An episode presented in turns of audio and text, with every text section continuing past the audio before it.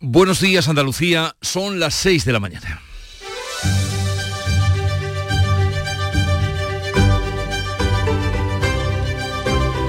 Despierta tu mente, descubre la realidad. En Canal Sur Radio, La mañana de Andalucía con Jesús Vigorra. El campo no exige elegancias extremas, decía Saramago en Levantado del Suelo, y así lo demostraron los agricultores que ayer colapsaron buena parte de España y casi todas las provincias de Andalucía con sus tractores y hoy anuncian que volverán a hacerlo convocados de manera espontánea a través de Internet. Al margen de las organizaciones asentadas y de sindicatos, la protesta ha cundido por media Europa y se ha extendido a nuestro país. Aún continúa cortado el acceso al puerto de Málaga y hasta bien entrada la noche han cortado el centro logístico de Antequera y la A92 norte a la altura de la localidad granadina de Cúllar. Todas las manifestaciones fueron sin autorización, a excepción de tres convocadas en la provincia de Córdoba. Hoy que los agricultores pretenden volver a la carga e incluso cortar y yugular ciudades como Barcelona, el Ministerio de Interior ha dado instrucciones a la Guardia Civil para que evite el bloqueo del acceso a ciudades como ayer sucedió en Granada. ¿Y qué reclaman? Medidas contra la competencia desleal de productos de terceros países, precios justos, control de las importaciones y la derogación de la agenda verde de la Unión Europea. No queremos ser agricultores verdes con números rojos, gritaron y de momento ya han conseguido que Ursula von der Leyen, a punto de concluir su mandato, hable de agricultura y retire su propuesta de reducir a la mitad el uso de pesticidas en 2030 y que el Ministerio publique el reparto provisional de 200 millones de ayudas. Algo es algo.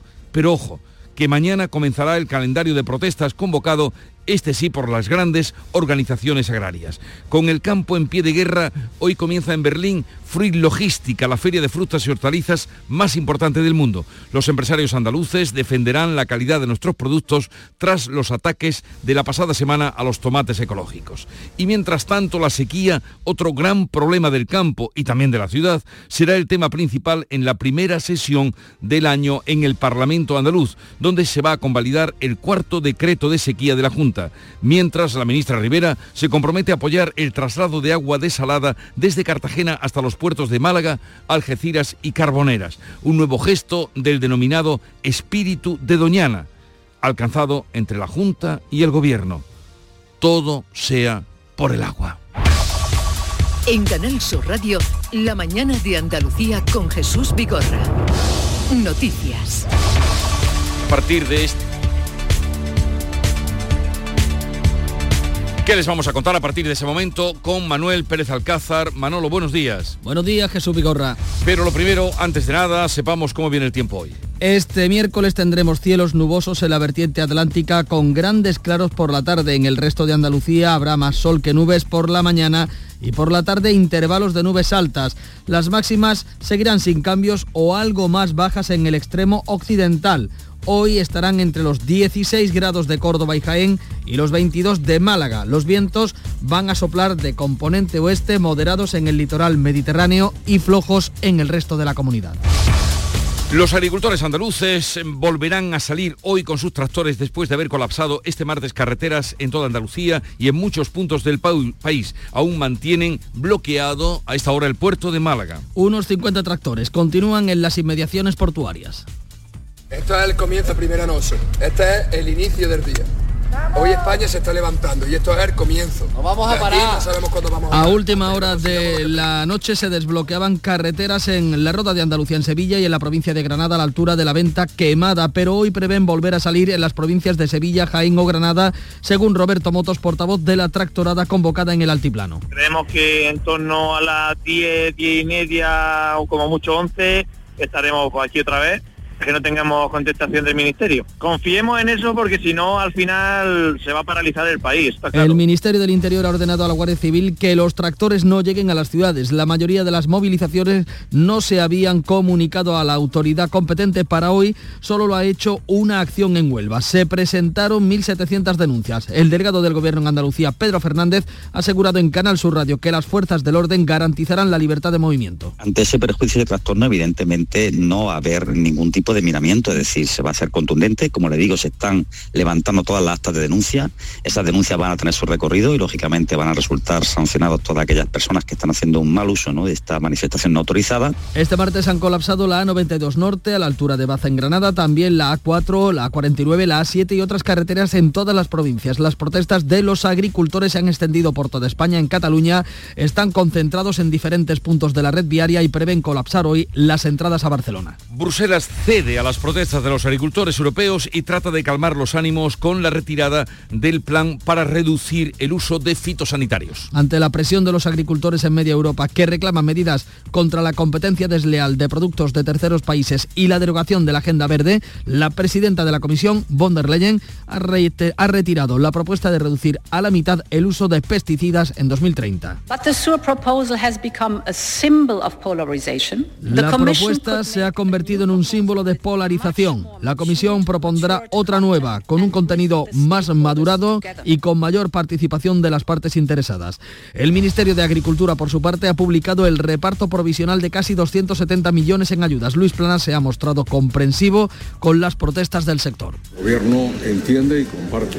Entiende y comparte porque en ese diálogo que mantenemos con el sector primario, este es un momento ciertamente peculiar, tanto en la transición agroecológica como también en muchos de los aspectos relativos pues, a la nueva PAC. El presidente de la Junta muestra su apoyo a las reivindicaciones del campo. En redes sociales ha dicho que defiende como ellos precios justos, menos burocracia y que se respete el peso agrario andaluz en la PAC. Y en medio de las protestas que recorren Europa, hoy comienza en Berlín la Feria de Frutas y Hortalizas, que es la más importante convocada en el mundo. 600 empresarios andaluces van a defender la calidad de sus productos tras los ataques de Francia al tomate ecológico. El Parlamento andaluz vuelve a la actividad, celebra hoy su primera sesión plenaria de 2024 en la que convalidará el cuarto decreto de sequía aprobado por la Junta. La situación hídrica en Andalucía sigue siendo preocupante pese a que por tercera semana consecutiva los embalses han conseguido ganar agua 4 hectómetros cúbicos y están ligeramente por encima del 21% de su capacidad. La vicepresidenta de Transición Ecológica apoya llevar agua en barcos desde Cartagena a Andalucía como la Junta ha acordado con el gobierno de Murcia. Teresa Rivera ha precisado que la situación andaluza es distinta a la de Cataluña donde la demanda de agua está concentrada en Barcelona, aunque apunta que una opción puede ser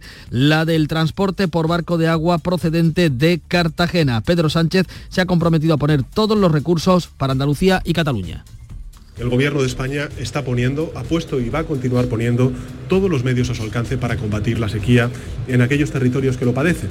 Garantizar el abastecimiento del agua, ya sea en Cataluña o en Andalucía, es lo urgente y atajar las causas que provoca la sequía es lo más importante. La Junta aprueba casi 500 medidas contra el exceso de burocracia. El Plan Andalucía Simplifica obligará a modificar medio centenar de leyes para reducir en un 90% el número de aplicaciones que se usan en la Junta. El plan permitirá reducir de año y medio a seis meses, por ejemplo, la tramitación de las ayudas a la dependencia, de dos años a tres meses la apertura de una residencia de mayores. Será todo un oasis para la tramitación burocrática en nuestra comunidad, como explica el consejero de la presidencia, Antonio Sanz. Antiguamente era aquel principio de, de vuelva usted mañana, ¿no? Bueno, pues eh, el principio que nosotros aplicamos es con la administración solo una vez y de una vez. Se complica el futuro de Puigdemont y su presunta relación con el caso Tsunami. La Junta de Fiscales respalda por amplia mayoría que se investigue por terrorismo, aunque el gobierno español señala que la última palabra es la del fiscal general del Estado. 12 fiscales frente a 3 ven delito de terrorismo en el caso Tsunami y 11 frente a 4 consideran que hay indicios suficientes para investigar a Puigdemont. Tumban así el segundo informe en el que el fiscal ponente, Álvaro Redondo, cambió de criterio tras reunirse con el fiscal general. El gobierno dice que respeta la decisión de los fiscales, pero la ministra portavoz Pilar Alegría apunta que la última palabra no está dicha. Claramente, nuestro respeto a los criterios jurídicos que hoy se han expuesto en esta Junta de, Fiscales, al igual que respetaremos la decisión final que adopte el Ministerio Fiscal. El informe definitivo depende de la teniente fiscal del Supremo, mano derecha del fiscal general del Estado. Por otro lado, la Comisión Europea ha instado a investigar los contactos regulares entre políticos catalanes y la llamada trama rusa ha sido en la intervención ante el Europarlamento del vicepresidente de la Comisión Europea, Margaritis Chinas. Dani Alves declara hoy en el juicio por el abuso sexual a una joven en Barcelona. Su esposa ha tratado de culparle defendiendo que estaba bebido. En Sevilla, William Carballo, el jugador del Betis, ha quedado en libertad sin medidas cautelares tras presentar prestar declaración como investigado en otro caso de agresión sexual. El jugador bético ha declarado que las relaciones fueron consentidas. Muere en accidente de helicóptero el expresidente chileno Sebastián Piñera. La nave que él mismo pilotaba cayó a un lago en el centro del país bajo una intensa lluvia. Las tres personas que viajaban con él han salvado la vida. Una de ellas es su hermana Piñera. Fue presidente en dos mandatos no consecutivos. Será recordado por el asombroso rescate de 33 mineros en la mina de San José en 2010. Y en deportes Mallorca y Real Sociedad empatan a cero en la ida de semifinales de Copa del Rey. Hoy juega la otra semifinal Atlético de Madrid-Bilbao. El Unicaja de Málaga sigue invicto en la Liga de Campeones de baloncesto tras ganar en Estrasburgo por 70-79. Así viene el día, enseguida ampliamos estas noticias, pero vayamos ahora a ver cómo lo refleja la prensa que ya ha leído y resumido para todos ustedes. Paco Ramón, buenos días Paco. Muy buenos días Jesús, pues dos asuntos ocupan hoy las portadas, la protesta del campo, también la reunión de la Junta de Fiscales. En ABC leemos, que es el único periódico, por cierto, que no lleva en su foto, en su portada ninguna referencia a la movilización mm, del sector primario.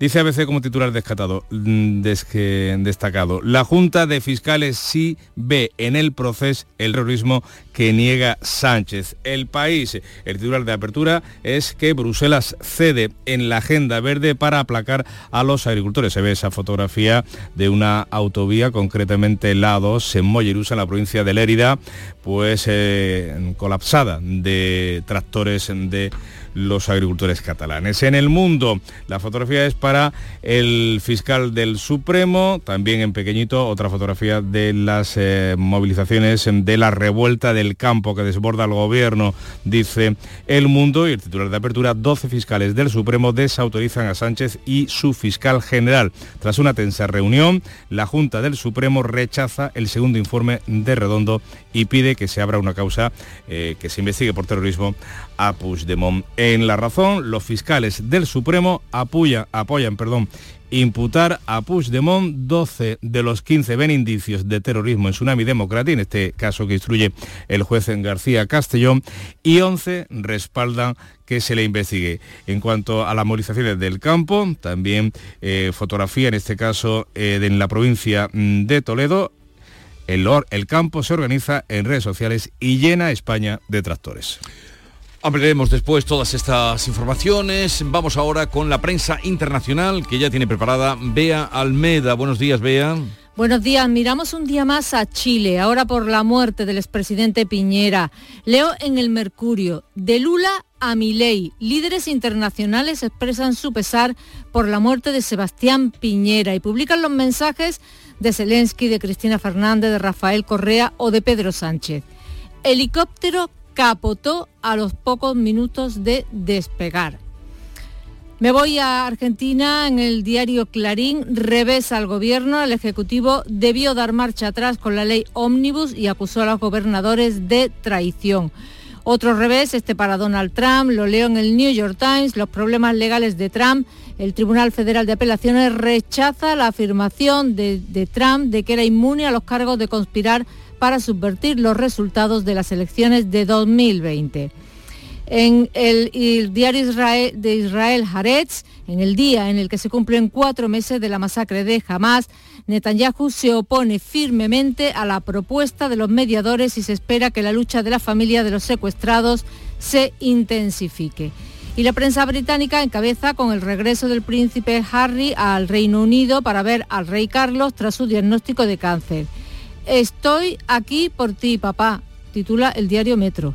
Todos muestran, todos los periódicos muestran una nueva fotografía del rey y la reina saliendo en coche del Palacio de Buckingham. A las 7 menos 20 hacemos otro repaso a la prensa internacional. Estaremos atentos, Bea. Y la mañana comenzó, como siempre, con el Club de los Primeros de Charo Padilla que hoy ha tocado la fibra de la realidad con tus eh, seguidores, transportistas, especialmente. Buenos días. Buenos días, la verdad es que estoy muy contenta porque además cualquier cuestión y pregunta que hacía cualquier oyente sobre una carretera, inmediatamente había ya un oyente... Te han radiografiado pero el territorio. absolutamente, todo el territorio, hasta Valdepeñas y la zona de Manzanares, que creo que por ahí ya había alguna ¿Y qué? carretera ¿Qué cortada. nos cuentas? ¿Qué has averiguado? Eh, bueno, eh, solidaridad, eh, algunas protestas por lo que sufren las consecuencias de, de las manifestaciones, pero eso es inevitable, ¿no? Cuando hay una manifestación, Para eso se hace, claro, hay hay gente que, que- sufre las consecuencias. Bueno, en realidad he tenido que quitar todo lo que tenía preparado con los transportistas,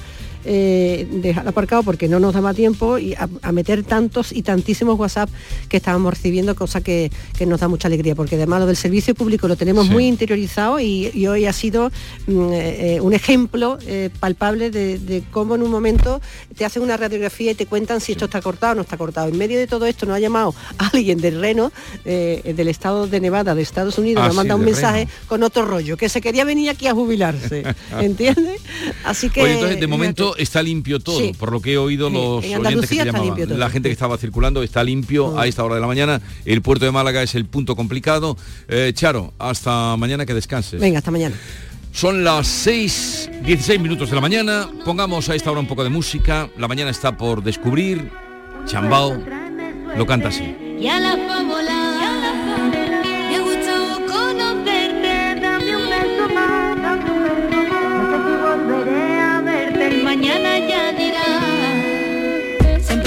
aquí para allí, siguiendo luces. Hay personas que son y otras son un cruce. Siempre voy de allí para aquí, siguiendo. La mañana de Andalucía que comienza ahora y se extiende hasta las 12 del mediodía. Fue muy intensa la vivida ayer. Veremos qué nos trae el día. Lo que pase se lo contaremos. Con la realización de Víctor Manuel de la Portilla, la producción de Esther Menacho y Carlos Menor. Y luego, para finalizar, si todo va bien, Paco, si todo va Esperemos bien, que todo vaya bien. tendremos al comandante Lara. Mira, te voy a dedicar un chascarrillo que el otro día, un sucedido, como él les llama, que nos contaba el otro día. No, mi cuñada Ramiro lo último que ha hecho es que, que tenía que pasarle la ITV al coche el otro día y como vive cerca fue andando. Oli. Siempre es el cuñado. Siempre nos sorprende. Hoy terminaremos el programa con el comandante Lara. Sigue la mañana de Andalucía. Ahora la información. ¡Wow! ¡Vaya furgoneta! La he alquilado en Iberfurgo. Está súper nueva, no parece de alquiler. Ya, en Iberfurgo disponen de una flota en perfecto estado y te ofrecen presupuestos a medida. En Iberfurgo somos expertos en alquiler de furgonetas de carga, pasajeros y carrozados. Contamos con más de 15 delegaciones en toda Andalucía. Localiza la más cercana en iberfurgo.com y visítanos. En Canal Sur Radio, la mañana de Andalucía con Jesús Vigorra. A las 6 y 17 minutos eh, les contamos que los agricultores andaluces van a volver a salir hoy con sus tractores a la carretera tras el éxito de este martes eh, desde el punto de vista de los manifestantes que llegaron a colapsar durante muchas horas las principales vías de nuestra comunidad. Aún sigue bloqueado el puerto de Málaga. Beatriz Rodríguez, muy buenos días. Buenos días, Paco. Antes de nada, eh, recordar que unos 50 tractores continúan todavía en las inmediaciones portuarias. Este es el comienzo primera noche. Este es el inicio del día. Hoy España se está levantando y esto es el comienzo. No vamos a De aquí parar. no sabemos cuándo vamos a parar, hasta que no consigamos lo que pedimos. ¡No paramos! A esta hora no hay ninguna carretera cortada. Anoche fueron desbloqueadas las dos que quedaban en la Roda de Andalucía, Sevilla y en la provincia de Granada a la altura de Venta Quemada. Pero hoy prevén volver a salir en las provincias de Sevilla, Jaén y Granada, según Roberto Motos, que es el portavoz de la tractorada convocada en el altiplano. El grupo de la 92 vamos a estar por aquí, en Cuya, a no sé que se dictamine otra cosa en las próximas horas. En Baza vamos a tener otro grupo y el resto de y el resto de, provincias pues seguirán con sus reivindicaciones y sus protestas en los diversos puntos. El Ministerio del Interior ha ordenado a la Guardia Civil que los tractores no lleguen a las ciudades. La mayoría de las movilizaciones no se habían comunicado a las autoridades. Para hoy solo lo ha hecho una acción en Huelva. Se presentaron 1.700 denuncias en el día de ayer. El delegado del Gobierno en Andalucía, Pedro Fernández, ha asegurado en Canal Sur Radio que las fuerzas del orden garantizarán la libertad de movimientos. Ante ese perjuicio y trastorno, evidentemente, no va a haber ningún tipo de miramiento, es decir, se va a ser contundente. Como le digo, se están levantando todas las actas de denuncia. Esas denuncias van a tener su recorrido y, lógicamente, van a resultar sancionados todas aquellas personas que están haciendo un mal uso ¿no? de esta manifestación no autorizada. Este martes han colapsado la 92 Norte a la altura de Baza en Granada, también la A4, la 49, la A7 y otras carreteras de todas las provincias. Pues eh, protestas que no solamente se circunscriben a Andalucía, esas protestas de los agricultores se han extendido por toda España, también con numerosas carreteras cortadas, con tractoradas que han colapsado las entradas a grandes ciudades, reclamando pues entre otras cosas precios justos o una menor burocracia mm, de la PAC. En Cataluña, los agricultores concentrados en diferentes puntos de la red viaria eh, prevén también hoy volver a colapsar las entradas a la ciudad condal y concentrarse ante la Consejería de Acción Climática y Agenda Rural de la Generalitat. También entrarán o entraban ayer los tractores en Zaragoza, Burgos y Valladolid, donde precisamente se concentraban eh, alrededor de las Cortes de Castilla y León mientras celebraba una sesión plenaria. En Castilla-La Mancha, la provincia de Toledo ha sido la más afectada, ya que otras dos columnas del eje de la A5 entre Madrid y Talavera de la Reina ocupaba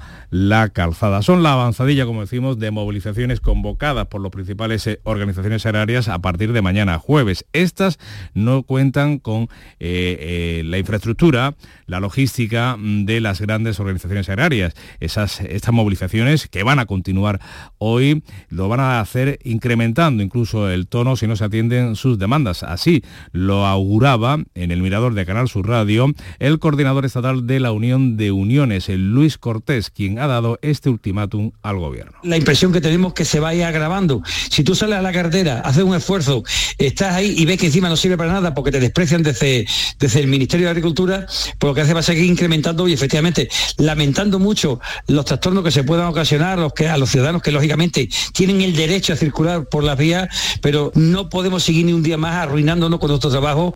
A estas protestas de los agricultores independientes se le van a sumar mañana las tres grandes organizaciones agrarias, Asaja, COAG y UPA, que han convocado eh, protestas a partir del jueves, como decimos en Andalucía. Esa convocatoria se retrasa una semana, será justo dentro de siete días, el próximo miércoles 14 de febrero. En Canal Sur, el presidente de Asaja Andalucía, Ricardo Serra, ha criticado la postura del gobierno con la PAC y sobre estas movilizaciones de, estos, eh, de estas últimas horas ha advertido del riesgo que tienen, porque se saben cuándo empieza, pero no cuándo acaba. El problema es que estas cosas arrancan de una manera, pero muchas veces no van por la dirección adecuada. Y, el ejemplo más, más, palmario es Francia.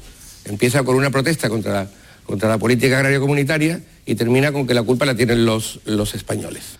Los transportistas piden por carta al gobierno que actúe y despeje las carreteras. La Confederación Española de Transporte de Mercancías ha reclamado por escrito a los ministerios de Interior y Transporte que tomen medidas para evitar que el transporte sea, dicho, han dicho una vez más, rehén de las protestas. Lo explica el secretario general de esta organización empresarial, Dulce Díaz. Que se tomen de manera inmediata todas las medidas necesarias para garantizar que se pueda circular por toda España evitando así tanto poner en riesgo la seguridad de los transportistas, que se enfrentan de nuevo a la posibilidad de estar atrapados horas e incluso días en las peores condiciones, como a comprometer el futuro de muchas de nuestras empresas la, política, agraria comunitaria está en el punto de mira de las protestas de nuestros agricultores y ¿qué ha hecho Bruselas?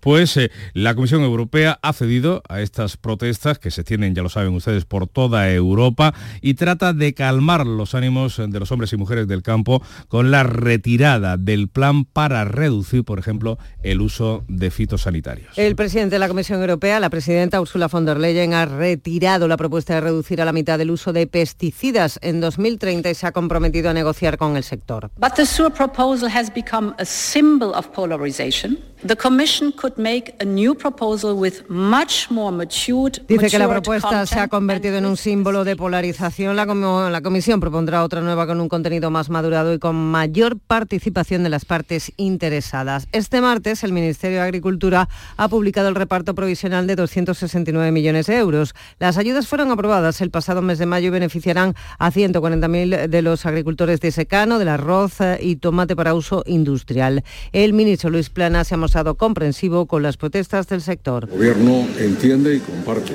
Entiende y comparte porque en ese diálogo que mantenemos con el sector primario, este es un momento ciertamente peculiar, tanto en la transición agroecológica como también en muchos de los aspectos relativos pues, a la nueva PAC. Por su parte, el gobierno andaluz ha manifestado su apoyo inquebrantable al sector primario y a las protestas de los agricultores siempre y cuando se hagan por los cauces oficiales, como explica el consejero portavoz Ramón Fernández Pacheco. De la Junta de Andalucía, estas movilizaciones, siempre por supuesto movilizaciones ordenadas, comunicadas en tiempo y forma a las autoridades pertinentes, cuentan con, y la reivindicación cuenta con el respaldo de la Junta, sí pues nos preguntamos eh, qué reclaman los agricultores eh, y ganaderos eh, andaluces, españoles y europeos. Exigen flexibilizar las medidas medioambientales de la PAC porque aseguran en algunos casos hacen inviables sus explotaciones. Menos burocracia, menos impuestos y una ley de precios. Exigen claridad en el etiquetado con los países de procedencia de los productos y aranceles a los productos extracomunitarios. Además plantean la derogación de la ley de bienestar animal y otras legislaciones ambientales que afirman atentan contra la agricultura, la ganadería y zonas rurales. Reclaman una política de gestión del agua acorde a las necesidades de cada territorio y un compromiso contra las prácticas de manipulación del clima. Pues estos agricultores huyen de cualquier intento de, de manipulación política, incluso se han desmarcado de las organizaciones agrarias tradicionales a las que en muchos casos también pertenecen. Se han movilizado a través de las redes sociales porque no pueden más, como explica esta ganadera valenciana, Lola Guzmán, que se ha erigido, se ha convertido en uno de los cabecillas de estas protestas. Aquí no entran asociaciones de nadie, que no hablamos en calidad de asociaciones. Estos tantos son nuestros de la gente de la calle que ya no aguantamos más, que estamos hasta los huevos de trabajar a pérdidas y de poner dinero de nuestro bolsillo. Pues en medio de estas protestas, en medio de este panorama, hoy comienza en Berlín Frutlogística, que es la feria de frutas y hortalizas más importante del mundo. Allí acuden 600 empresarios andaluces que van a defender la calidad de sus productos tras los ataques de la semana pasada al tomate ecológico español. Frutlogística contará durante tres días con alrededor de 2.750 expositores de 90 países y más de 60.000 visitantes profesionales. Antonio Hermosa. Abre sus puertas Logística, la feria de fruta y hortalizas más importante que se celebra en el mundo. Lo hace en el recinto ferial Mese de Berlín. Hasta que han venido más de 600 empresarios y comerciales andaluces para intentar mostrar a Europa y al resto del mundo la calidad de los productos de las frutas y hortalizas que cultivan en el campo andaluz. Quieren acabar con la polémica surgida hace poco tiempo en Francia criticando los tomates que se producen en Andalucía. No obstante, España y Andalucía lideran las exportaciones de fruta y hortalizas a Europa, que se lleva el 99% de nuestra producción. En total son 6.000 millones los que se exportaron el año pasado. Pues un, problema añadido al campo andaluz es el de la sequía. Hoy el Parlamento andaluz celebra su primera sesión plenaria del año de 2024. Durante esta sesión del Parlamento se va a convalidar el cuarto decreto de sequía aprobado por la Junta de Andalucía. Un plan, un decreto que está dotado con algo más de 200 millones de euros para poder ganarle 80 eh, hectómetros cúbicos de agua a las reservas que todavía hoy tiene Andalucía incluye además ayudas administrativas y fiscales eh, de apoyo al sector agrario, mientras la situación hídrica en Andalucía sigue siendo preocupante, pese a que por una mm, tercera semana consecutiva los embalses han conseguido ganar algo de agua, en concreto 4 mm, hectómetros cúbicos, los embalses se sitúan al 21%, 6 y 28. La mañana de Andalucía. Si quieres disfrutar de la radio por la tarde, te espero de lunes a viernes a partir de las 4 en Canal Sur Radio. Te ofrezco complicidad, cercanía, risas y buen humor, las historias que pasan en Andalucía, actualidad, consejos sobre salud y muchas entrevistas. Cuento contigo. Así es la tarde de Canal Sur Radio con Mariló Maldonado Tres horas para disfrutar de la mejor radio hecha en Andalucía. De lunes a viernes desde las 4 de la tarde. Contigo somos más Canal Sur Radio. Contigo somos más Andalucía.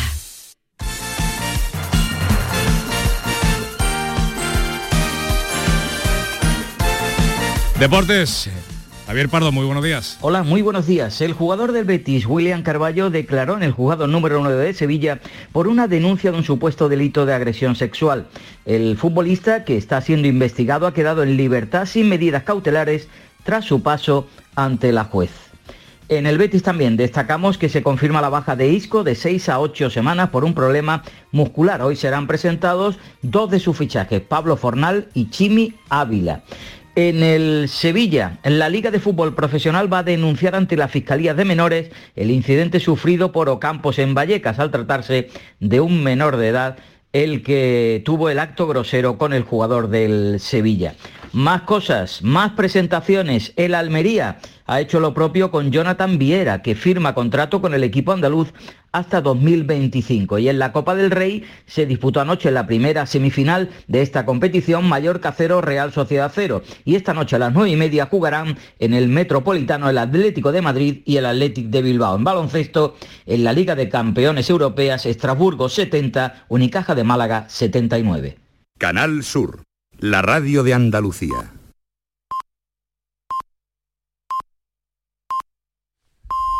Andalucía despierta. Son las seis y media de la mañana.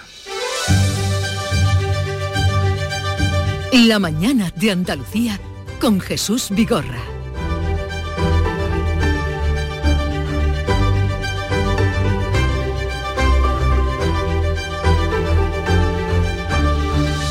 Seis y media y a esta hora vamos a contarles en titulares las noticias más destacadas que les estamos contando esta mañana con Bea Rodríguez.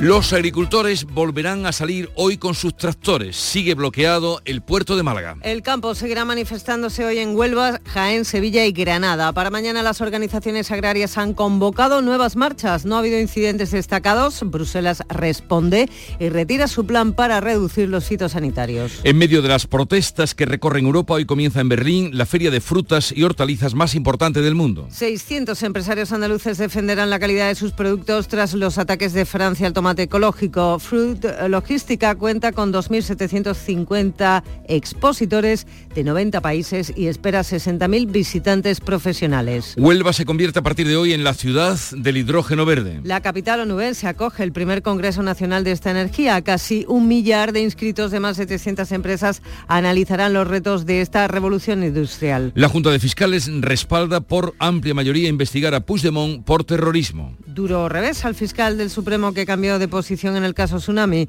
El Gobierno señala que la Fiscalía tendrá la decisión final de la imputación al expresidente catalán. Bruselas pide al Parlamento Europeo que investigue los vínculos del independentismo catalán con Rusia. Caso Dani Alves, el futbolista brasileño declara hoy en el juicio por abuso sexual a una joven en Barcelona. En Sevilla, William Caballo ha quedado en libertad sin medidas cautelares tras prestar declaración como investigado en otro caso de agresión sexual. El jugador del Betis ha declarado que las relaciones fueron consentidas. Y vamos a recordar el tiempo para hoy. Cielos nubosos en la vertiente atlántica con grandes claros por la tarde, en el resto de Andalucía más sol que nubes por la mañana y por la tarde intervalos de nubes altas, máximas sin cambios, algo más bajas en el extremo occidental. Hoy estaremos entre los 16 grados de Córdoba y Jaén y los 22 de Málaga. Vientos de componente oeste moderados en el litoral mediterráneo y flojos en el resto.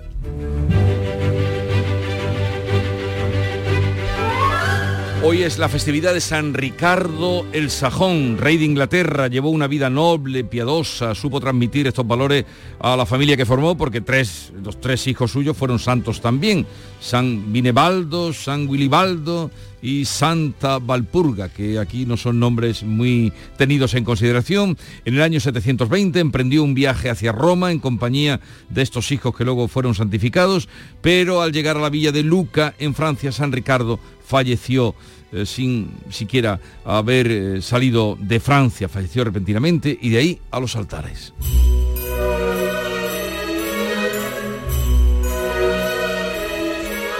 Tal día como hoy, 7 de febrero, un 7 de febrero, pero del año 1876, el británico Alexander Graham Bell patentó la invención del teléfono cuya idea tomó del italiano Antonio Meucci. Este creó tan importante dispositivo para conectar la oficina con el dormitorio, porque su esposa sufría un reumatismo y estaba siempre postrada en la cama. Pero, sin embargo, Meucci estaba tieso, carecía de dinero suficiente para ni siquiera poder patentar el invento. Anda, ¿cómo es la vida? eh?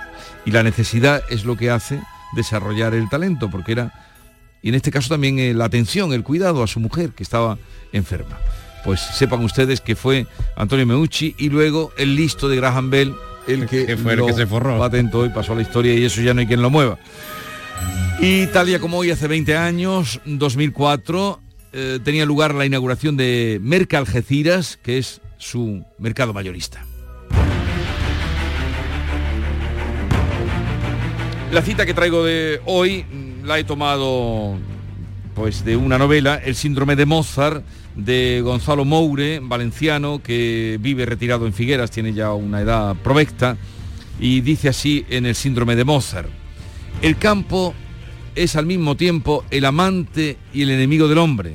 Le da todo, se entrega a él, pero le teme porque sabe que acabará con él antes o después. Novela que apareció en el 2003. ahí, ahí lo dejamos. Eh, dedicada hoy también a los agricultores, a la gente del campo, a la buena gente del campo. Y a esta hora vamos con la segunda entrega de la lectura de prensa referida a las cabeceras más importantes en Andalucía. Pues mira, eh, me llama la atención Jesús que es el único periódico que no hace referencia a esas movilizaciones es La Voz de Almería, una de las mm, provincias que donde mayor peso tiene la actividad agraria. L- Titula este periódico a, cuatro columnas, cinco columnas, a toda página, vamos a ver, fondos de la Unión Europea para más de 3.330 proyectos de Almería, ayudas de los Next Generation, que suman hasta ahora 540 millones, sobre todo para la mejora de los regadíos. También cuenta este periódico que se investiga un brote de norovirus, de eh, una gastroenteritis mm, vírica, podríamos decir, en un colegio de elegidos. Los agricultores bloquean el puerto y las plataformas logísticas de Antequera, titular y fotografía eh, amplia en el Diario Sur mm, de Málaga. El diario de Sevilla, El Campo Andaluz, se revela, cuenta que fueron hasta cinco horas de atasco en la autopista entre Sevilla y Huelva. También recoge el periódico de Yolí que Carballo, el jugador del Betis, dice que el sexo fue consentido por la joven. En el Córdoba leemos, cientos de agricultores protestan para exigir mejoras en el campo y desbordan España. Esas movilizaciones desbordan España.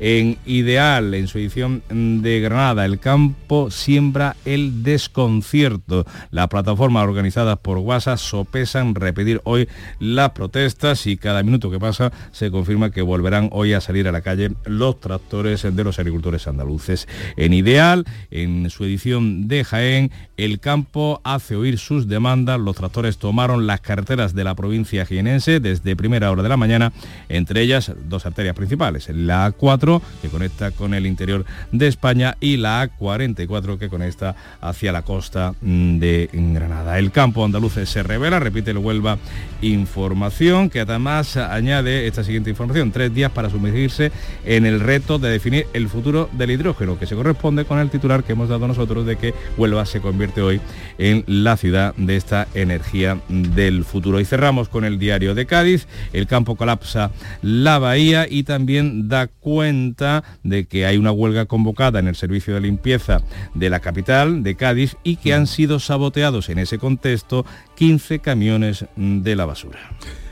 Vamos ahora a vueltas con la prensa internacional. Bea Almeda, es 7 de febrero, se cumplen hoy cuatro meses ya de la masacre de Hamas, que ocurría Y- el 7 de octubre, como todo el mundo sabe. y hay cerca de 28.000 muertos. Leo en el diario Haaretz de Tel Aviv, eh, que cita una estimación del Wall Street Journal, según la cual solo uno, unos 85 de los 136 secuestrados por Hamas siguen vivos.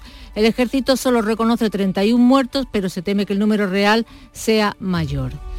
La prensa chilena abre toda con la muerte, como no, del expresidente Sebastián Piñera. ¿Qué dice? Sí, hoy leemos obituarios eh, por todas las portadas, por todos los periódicos en el Mercurio. La última gestión de Piñera se reunió con sus exministros para que colaboraran en la tragedia de los incendios. Fue un demócrata desde la primera hora. El presidente Boric lamenta su muerte y decreta tres días de, duelo nacional. En la tercera, en el diario La Tercera, a bordo del, del helicóptero había cuatro personas, entre ellas el otrora mandatario, quien fue el único pasajero que murió. Magdalena Piñera, su hermana, era una de las tres personas que lo acompañaban en el helicóptero que capotó en el lago y se salvó.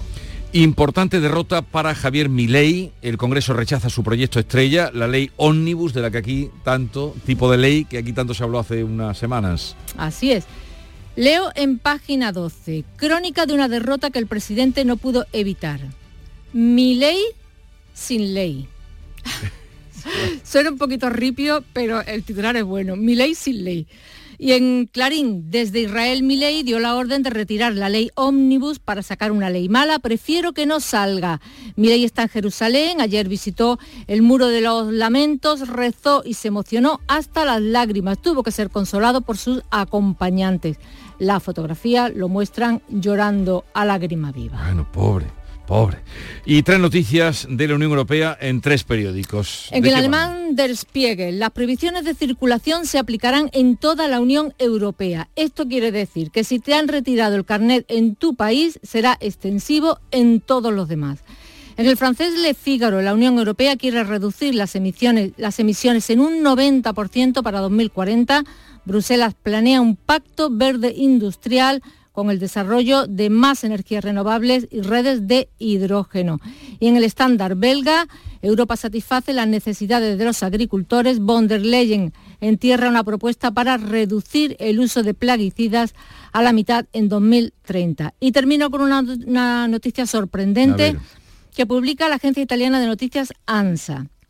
Descifran los primeros pasajes de un pergamino de 2.000 años de antigüedad carbonizado por, el, eh, por la erupción del Vesubio, eh, la que sepultó Pompeya y Herculano. Tres investigadores han logrado desenrollarlo y se han ayudado de la inteligencia artificial. El texto está dedicado a la música, la comida y los placeres de la vida, probablemente es obra del filósofo epicúreo Filodermo. Es el comienzo de una revolución en la papirología. Mira, la prensa española también se hace como... Sí, eh, ¿Habías visto ya eh, la imagen del papiro? da la vuelta al mundo. ¿eh? Da la vuelta al mundo. 6.41 minutos de la mañana, sigue la información en Canal Sur Radio. ¿Y tú de qué eres? ¿De chirigote o de comparsa? ¿De folle o de la calle? ¿De carrusel o de cabalgata? Nosotros no elegimos. En carnaval somos de Cádiz. Melón y sandía Caridul. Lo más fresco del carnaval. Visita nuestra página web www.caridul.com. Segundas rebajas en Rapimueble, simplemente más bajas. Cheslong ahora 294 euros. Conjunto canapé más colchón, solo 299 euros. Más ahorro, más ofertas, más barato. Solo en Rapimueble, líder en segundas rebajas. Y paga en 12 meses sin intereses. Más de 230 tiendas en toda España y en rapimueble.com. En Canal Sur Radio, la mañana de Andalucía con Jesús Bigorra. Noticias. 6 y 42 minutos de la mañana nos situamos en Huelva, en la capital, donde hoy comienza el primer Congreso Nacional de Hidrógeno Verde, concretamente en la Casa Colón, durante tres días y eh, se van a desarrollar centenar de ponencias y mesas redondas para abordar la producción y el uso del hidrógeno verde, que está llamado a ser un elemento clave en la descarbonización de la economía de todo el planeta y la lucha contra el cambio climático. Manuel Delgado. Una cita que va a reunir a los empresarios más relevantes del sector de las energías limpias y a todas las administraciones. Expertos nacionales e internacionales ofrecerán detalles de los planes de inversión de este sector. Huelva es sede de este Congreso al ser promotora de varios proyectos que tienen como protagonista al hidrógeno verde. La alcaldesa de Huelva, Pilar Miranda. Tenemos que unirnos las administraciones con los agentes sociales y económicos y la FOE, por supuesto, que es imprescindible para esta tarea que tenemos de que Huelva sea la ciudad verde del sur de Europa, que cada vez estamos más cerca. Está prevista la participación de más de 500 asistentes a las conferencias y presentaciones comerciales. Acudirán 25 empresas expositoras. Además, habrá habilitada una zona expositiva en la que las empresas participantes llevarán a cabo presentaciones para desarrollar negocio conjunto. Eso será hoy, ayer el gobierno de la Junta aprobaba un amplio paquete de medidas para luchar contra el exceso de la burocracia y favorecer el crecimiento económico. El Plan Andalucía Simplifica contiene más de medio millar de iniciativas que afectan a todas las consejerías. Inmaculada Carrasco. El Gobierno lo considera una verdadera revolución la Administración andaluza que va a obligar a modificar medio centenar de leyes y va a reducir en un 90% el número de aplicaciones que se utilizan en la Junta. El plan permitirá pasar de año y medio a seis meses, por ejemplo, la tramitación de las ayudas a la dependencia o de dos años a tres meses la apertura de una residencia de mayores. Antonio Sanz, consejero de Presidencia. El decreto ley no es más que el corazón, pero ahora sucederán planes muy importantes sectorializados que seguirán impulsando esta revolución de la Administración que ayer anunciaba el presidente de la Junta de Andalucía. Necesitarán también menos tiempo las tramitaciones de proyectos de energía renovable, las obras en el entorno de un bien de interés cultural, las licitaciones públicas, la tramitación de la PAC o las autorizaciones ambientales. El decreto ahorrará además 3 millones y medio de firmas en los documentos contables. Y el Gobierno ha aprobado, el Gobierno de la Nación, la subida del salario mínimo interprofesional hasta los 1.134 euros y a la vez Hacienda ha decidido que esta subida no suponga más retenciones para esos trabajadores que cobran este salario. Se ha modificado pues también el reglamento del IRPF. Y le seguimos contando otros asuntos. Nos situamos ahora hablando en ese Consejo de Ministros. Les contamos la reacción del Gobierno a la decisión de la Junta de Fiscales. Se complica el futuro de Puigdemont y esa relación con el caso o su participación en el caso Tsunami. La Junta de Fiscales respalda por amplia mayoría que se investigue por terrorismo. El gobierno respeta, como decimos, esa opinión, pero señala que la última palabra la tendrá el fiscal general del Estado. 12 fiscales frente a 3 ven delito de terrorismo en el caso Tsunami y 11 frente a 4 consideran que hay indicios suficientes para investigar a Puigdemont y al diputado de Esquerra Rubén Wagensberg huido a Suiza. Ha sido una reunión tensa tras conocerse que el fiscal ponente Álvaro Redondo cambió de criterio tras reunirse con el fiscal general para descartar la investigación por delito de terrorismo. Y desde Bruselas, la Comisión Europea también insta a investigar los contactos regulares entre políticos catalanes, los independentistas y la llamada trama rusa. 6 y 46. La mañana de Andalucía con Jesús Vigorra.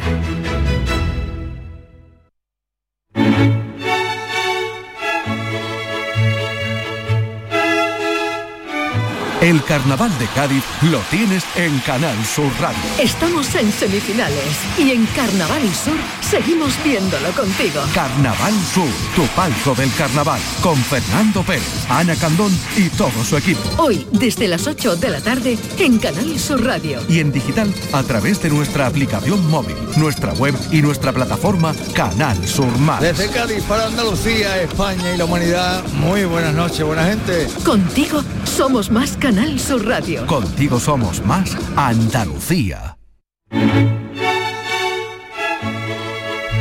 Pues a esta hora de la mañana, 6 y 47 minutos, escuchamos lo que ha dado de sí la tercera sesión de las semifinales en el Teatro Falla. Fernando Pérez, muy buenos días. Muy buenos días. A las 12 y 25 más o menos terminaba la tercera eh, función semifinal que les contamos en Canal Sur Radio, con agrupaciones de mucha calidad, con el coro de Pedrosa, eh, eh, otro de, otra de las agrupaciones más esperadas de este carnaval 2024. Eh, la comparsa del Chapa, que también dejó los colgados un buen sabor de boca, y entre otras la chirigota del bizcocho, que tardó un poquito más en llegar y con algún que otro problemilla de salud con uno de sus integrantes. Nos vamos a quedar con una de sus coplas, en este caso con los cuplés, que fueron muy divertidos. El bizcocho que mañana estará también intentando soñar con disputar esa, esa final, la final del viernes. Y ya saben que hoy volveremos a las 8 de la tarde con la última jornada y con la decisión del jurado, que dirá cuáles son las 15, 16 agrupaciones que pasen a la gran final del próximo viernes. Así que les dejamos con los cuplés del bizcocho. Para ser solo unos intrusos. Nos lleva pitando el oído durante todo el concurso. Todo el mundo igual, con los temas que ya redundan. Este año que no me viene bien, encima me hundan algunas letras coraje y otros tiran más de rencilla. Pero han sido muchas las coplas también que se han cantado a Sevilla. Ustedes sabrán cómo está el panorama. Que viene el tsunami, nada más que digo que allí en mi casa solo hay dos camas. Aunque usted me vea aquí, con esta fecha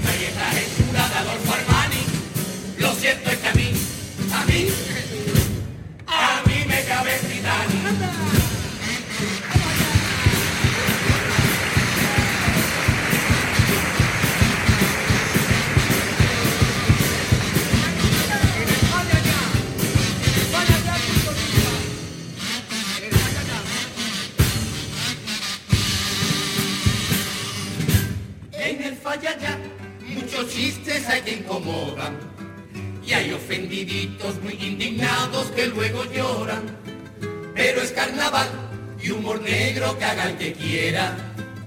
Y al que no le guste, que vamos a hacerle porque se muera? Ese humor a mí me encanta, de escucharlo cada febrero. Aunque pueda venir a buscarte a la puerta falla el rociero.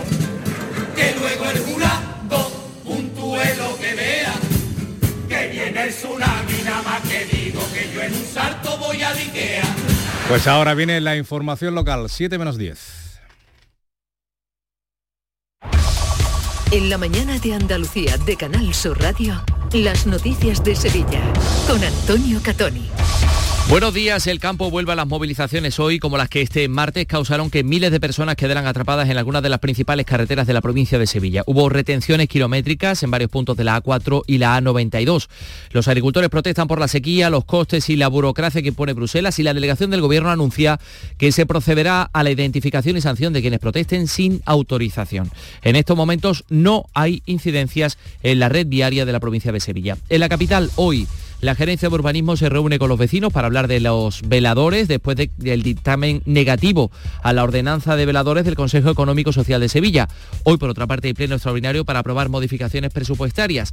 Y también en portada, la Liga de Fútbol Profesional denunciará al espectador menor de edad que le metió un dedo entre las nalgas al jugador del Sevilla, Lucas Ocampos, en el encuentro frente al Rayo. Mientras, el ético William Carballo ha quedado libre sin cargos tras prestar declaración por una supuesta denuncia de agresión sexual. El tiempo.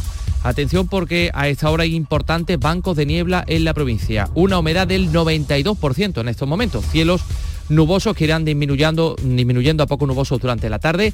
Caen las temperaturas máximas en el día de hoy. 18 grados alcanzaremos en Écija y Morón, 19 en Lebrija y Sevilla, donde ahora tenemos 11.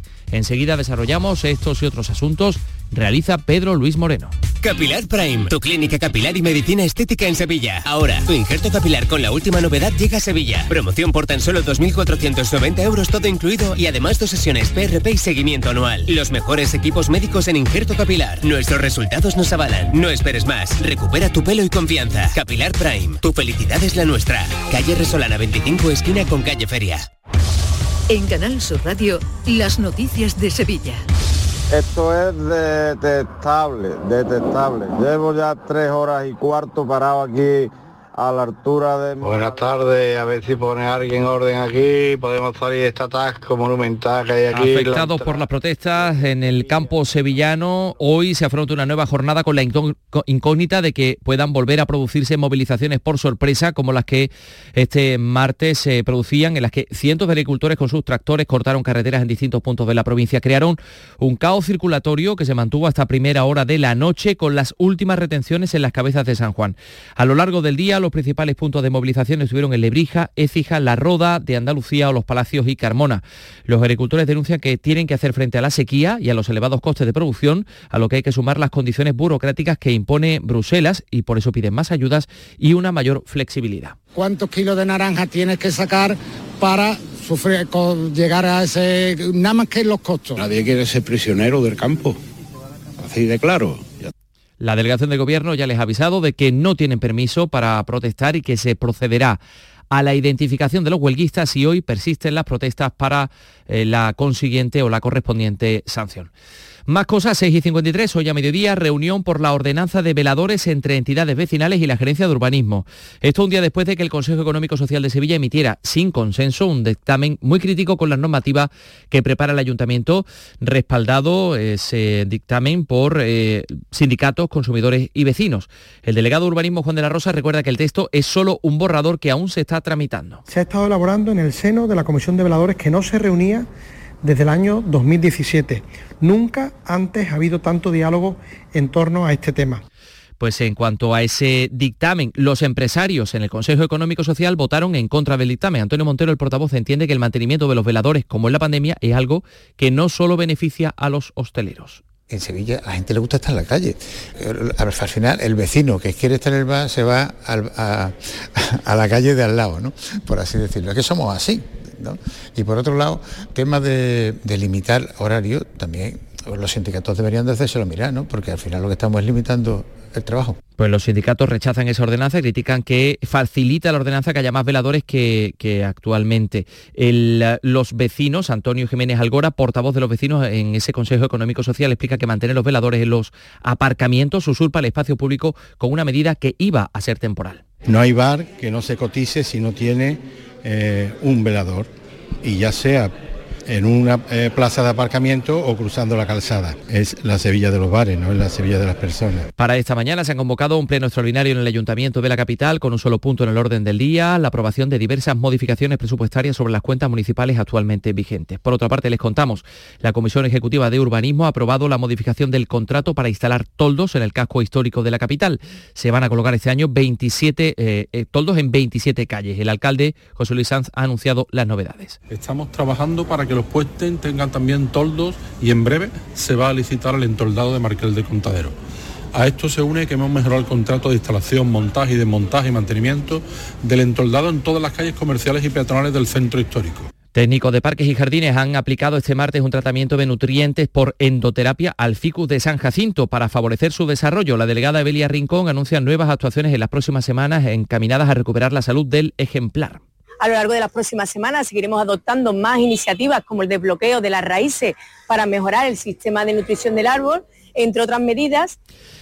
por otra parte, el grupo del PSOE en el ayuntamiento ha denunciado que el equipo de gobierno municipal ocultó al Consejo Rector del Real Alcázar en su reunión del lunes un expediente sancionador abierto por la subdelegación del gobierno porque al frente de la seguridad del monumento se encuentra un responsable provisional que no tiene la titulación requerida. Escuchamos a la socialista Sonia Gaya. Es absolutamente vergonzoso que después de ayer a la una y media de la tarde tener ese consejo rector, nos hayamos tenido que enterar por la prensa de qué estaba ocurriendo con la jefatura de seguridad del Real Alcázar. El gobierno municipal afirma que no ha ocultado información del Alcázar, ya que hasta el martes no ha recibido la notificación de la subdelegación del gobierno y que tampoco es cierto que no haya reunido hasta ahora al consejo rector, ya que se ha convocado en otras dos ocasiones.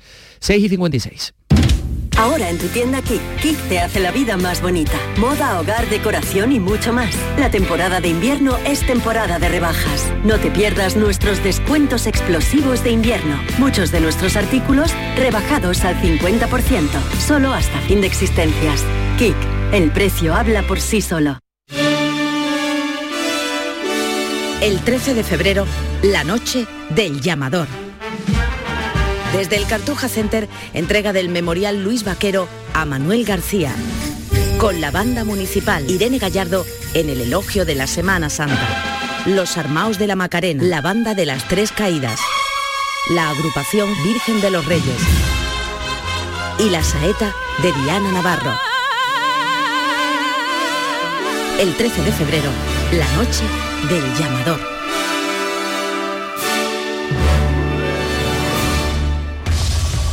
Las noticias de Sevilla. Canal Sur Radio. La Liga de Fútbol Profesional va a denunciar la agresión de la que fue objeto el jugador del Sevilla Lucas Ocampos al recibir un gesto obsceno por parte de un espectador menor de edad en el estadio del Rayo Vallecano.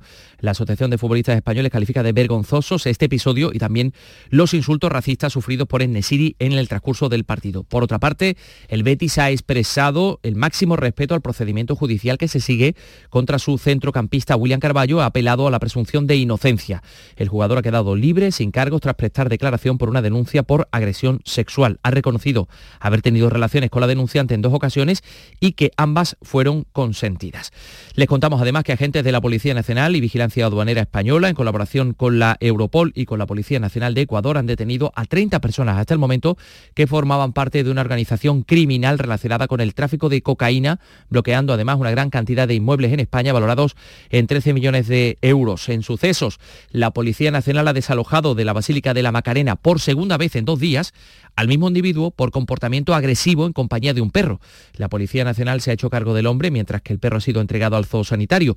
Y en Lora del Río, la policía local ha detenido, ha reducido con un dispositivo Taser, con una pistola eléctrica, a un hombre que había causado cuatro accidentes de tráfico mientras conducía borracho y drogado y que se enfrentó a los agentes. Tiene 39 años, más de medio centenar de antecedentes y ha estado cuatro años en prisión. A las 6 y 58 vamos con la información deportiva que nos eh, cuenta, que nos detalla Manolo Martín. Manolo, buenos días. Buenos días. Hay preocupación en el Real Betis Balompié por la lesión de Isco, una vez conocido el parte médico, esa lesión en el miotendinoso del isquio de su pierna izquierda. Se desconoce aún los plazos de vuelta para el eh, jugador del Real Betis Balompié. En el Sevilla, felicidad después de los tres puntos conseguidos en el eh, estadio del Rayo Vallecano, pensando ya en el choque ante el Atlético de Madrid. Por cierto, ya se conocen horarios para la primera jornada del mes de marzo, Sevilla Real Sociedad, el sábado a las 2 de la tarde, Atlético de Madrid Betty, misma jornada domingo 3, 4 y cuarto.